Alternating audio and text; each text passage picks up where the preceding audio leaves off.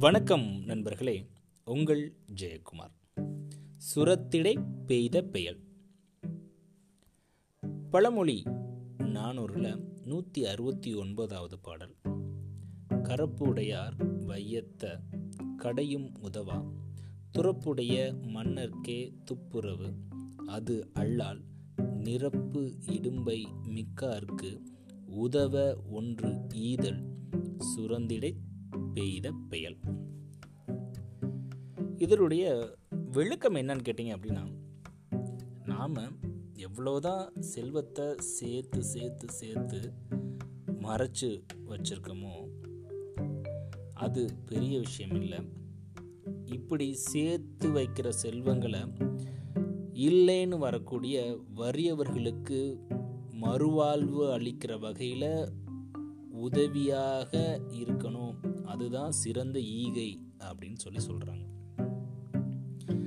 இதே விஷயத்த தேடி சேர்த்த பொருளை தக்கவருக்கு அதாவது உரியவருக்கு கொடுத்து உதவணும் அப்படின்னு திருக்குறளும் இந்த கருத்தை மையப்படுத்துதுங்க. இரநூத்தி பன்னிரெண்டாவது குரலில் தாளாற்றி தந்த பொருள் எல்லாம் தக்கார்க்கு வேளாண்மை செய்தற் பொருட்டு அப்படின்னு சொல்லிட்டு.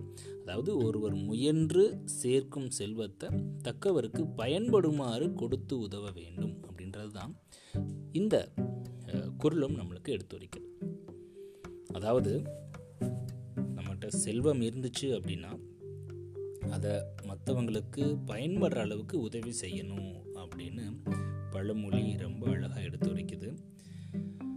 இப்போது ஒரு துன்பத்தில் வாடி வர்றவங்களுக்கு உதவி பண்ணுறோம் பார்த்தீங்களா அந்த உதவியை எதோட ஒப்பிடுறாங்க அப்படின்னா வறண்ட பாலைவனத்தில் மழை பெஞ்சா எப்படி இருக்கும்? அந்த பாலைவனத்துக்கு ஒரு புத்துயிர் கிடைக்கும்ல அந்த மாதிரி இருக்குமா? நம்ம வரிவர்களுக்கு உதவுறது.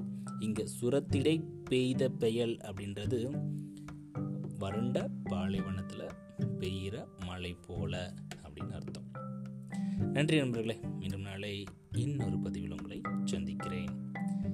சுரத்திடை பெய்த பெயல்.